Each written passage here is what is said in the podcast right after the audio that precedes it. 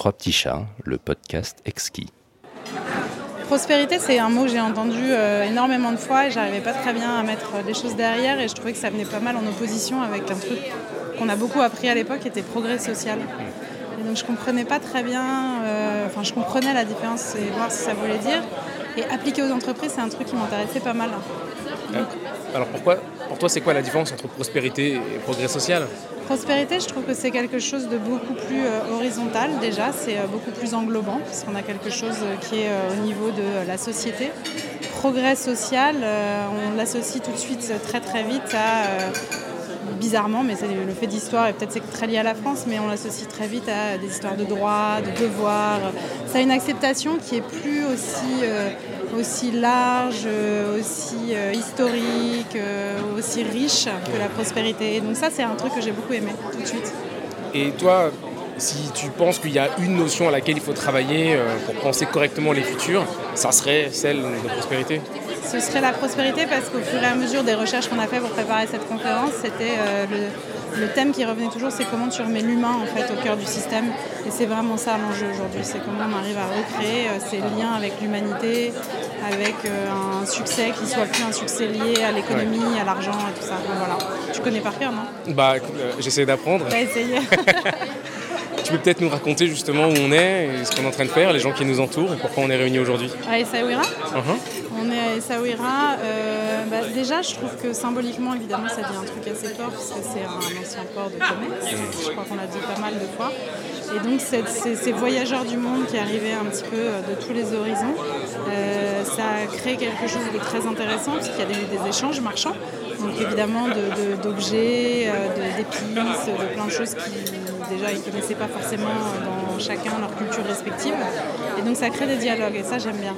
Ça crée déjà euh, euh, des moments où euh, les gens se, connectent, apprennent dans une certaine altérité à, dialoguer, à échanger, à se vendre des trucs, à s'acheter des trucs, parce que c'est quand même ça.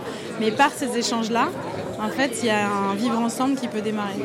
Et il y a une façon de, de créer d'autres choses que le commerce. Donc c'est une ville qui niveau culturel est absolument incroyable. C'est une ville où euh, les religions ont fini par vivre ensemble et d'ailleurs vivent toujours ensemble.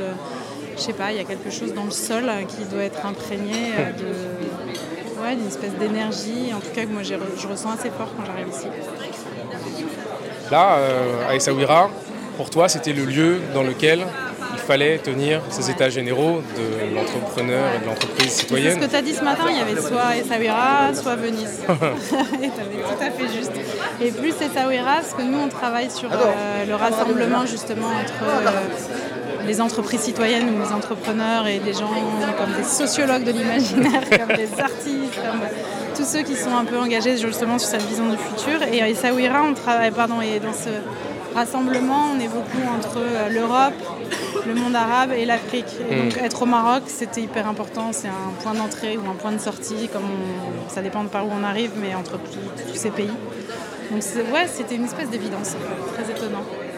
Et toi, pour toi, cette donnée de métissage, d'hybridation, euh, de mélange, de, croisement, euh, c'est un thème qui te porte pour la construction de ce futur?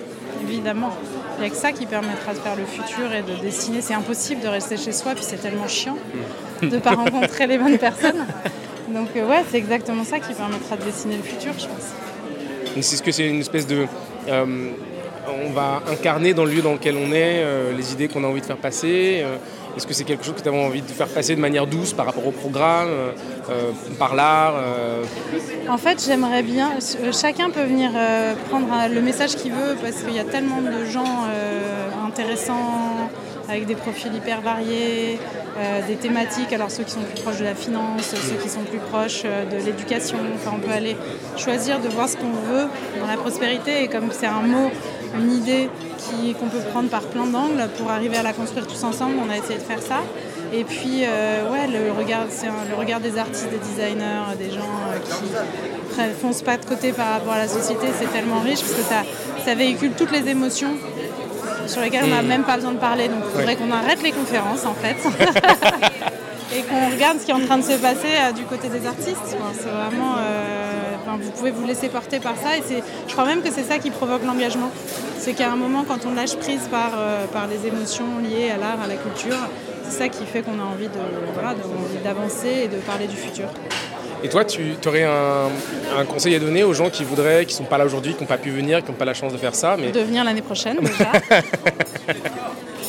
Euh, qui ont envie de faire ça, ouais, il faut se mettre ensemble. Je pense que c'est hyper important de se connecter, de se mettre en coalition, de, s'unir, euh, d'hybrider, ce que tu fais particulièrement mmh. bien, mais euh, d'hybrider les idées, les nationalités, c'est la seule manière d'y arriver, je pense ensemble. Voilà. Ça fait un peu bateau de dire ça, mais je crois que c'est vraiment la clé.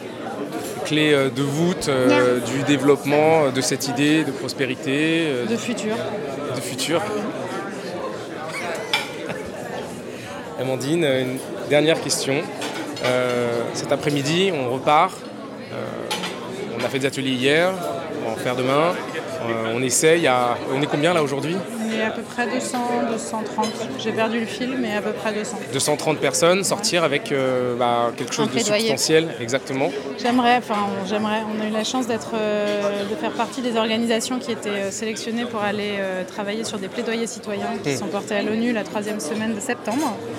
Et donc on a décidé d'associer ceux qui étaient le plus engagés dans les gens du réseau Thinkers and Doers, ceux qui ont cet éclairage euh, aussi bien euh, artistique qu'entrepreneurial, financier, pour aller bâtir quelque chose justement euh, du registre du plaidoyer, de l'engagement, en disant que la part des entreprises, en fait, il faut qu'ils prennent aussi leurs responsabilités et que grâce à eux, on pourrait arriver à changer énormément de choses parce qu'ils ont une puissance d'impact qui peut être énorme s'ils mettent les moyens pour le faire et s'ils décident de, diffuser le bon message auprès de leur public. Et donc ça, il faut vraiment qu'on intègre ces boîtes-là. Il y en a qui sont super bien, vraiment, qui font des programmes très intéressants, qui ont une vraie volonté de changement, qui sont très engagés. Donc euh, c'est cette voie-là qu'on voudrait porter.